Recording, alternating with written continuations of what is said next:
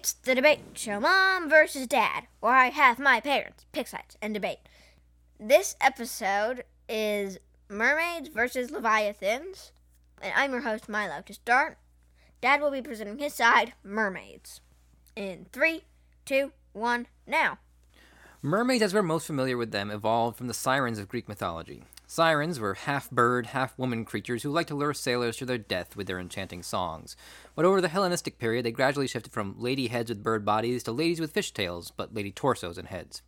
The thing I found most interesting in doing my homework on mermaids is how ubiquitous they are across cultures. So today, my main argument is that mermaids are awesome because they're everywhere. There have been artistic depictions of merfolk since around 1750 BC in Mesopotamian artwork, although mostly they were mermen. In Japanese mythology, there exists a creature called a ningyo. These are not exactly the same as mermaids you're familiar with because they're basically a lot more fish. Really, it's just the head that's a human.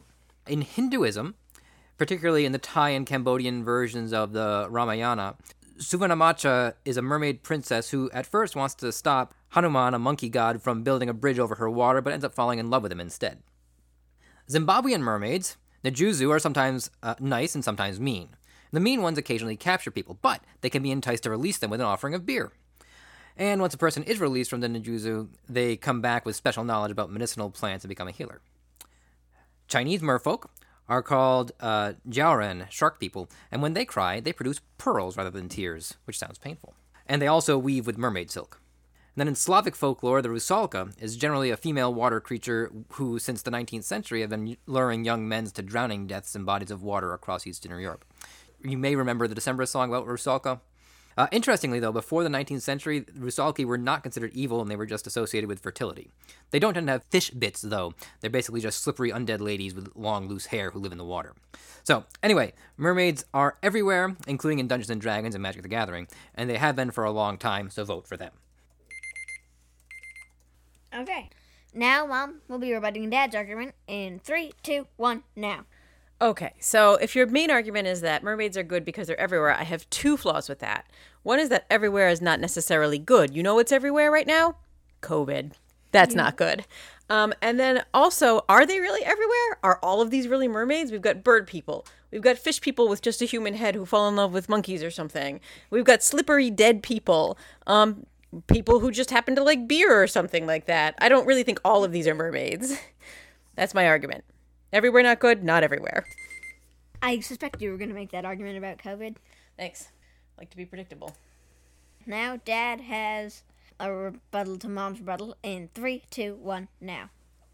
Yeah, so I, I guess I agree that COVID is bad. Um, it's good. uh, but but mermaids, you know, they're they're something that uh, that unites us as as a human race. Um, we all have our own mermaids.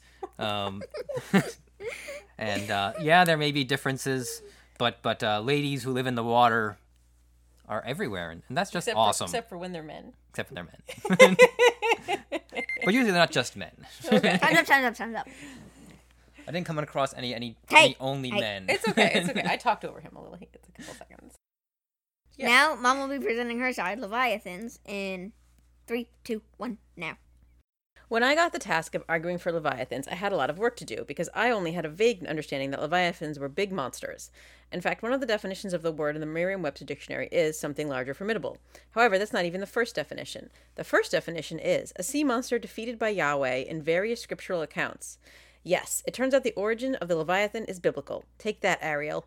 The biblical version lives in the sea, has scales like armor, and is, of course, huge, has a few heads, both sharp teeth, and spits fire from its mouth. I'd like to see a fish lady face that. Now, another type of Leviathan I am sure Milo is familiar with is that the, is the kind in Dungeons and Dragons. I'm not going to go over all its stats, partly because we'd be here all day, and partly because they mean almost nothing to me. But I am going to tell you it's badass.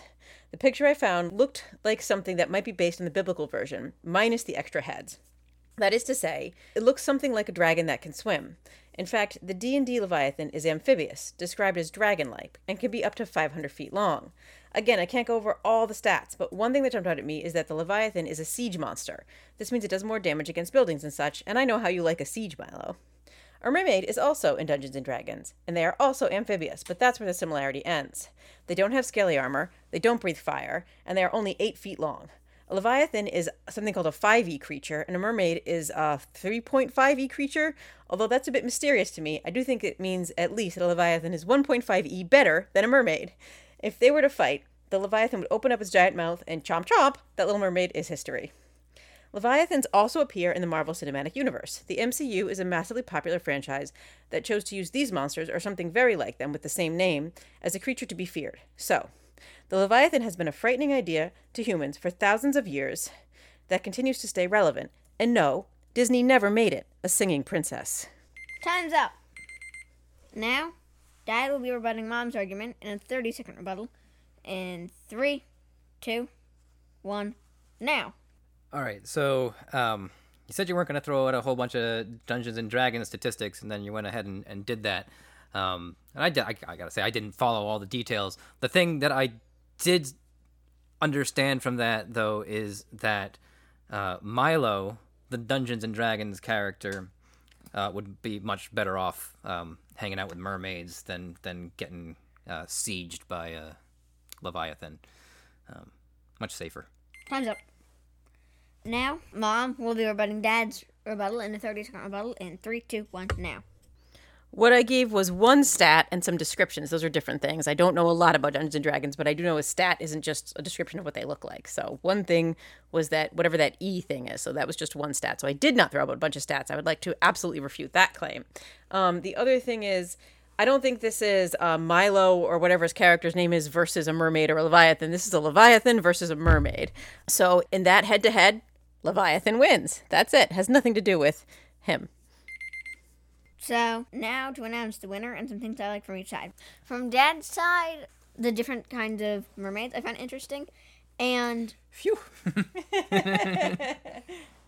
I also found it interesting that mermaids, their origins come from um, bird people things in Greek mythology.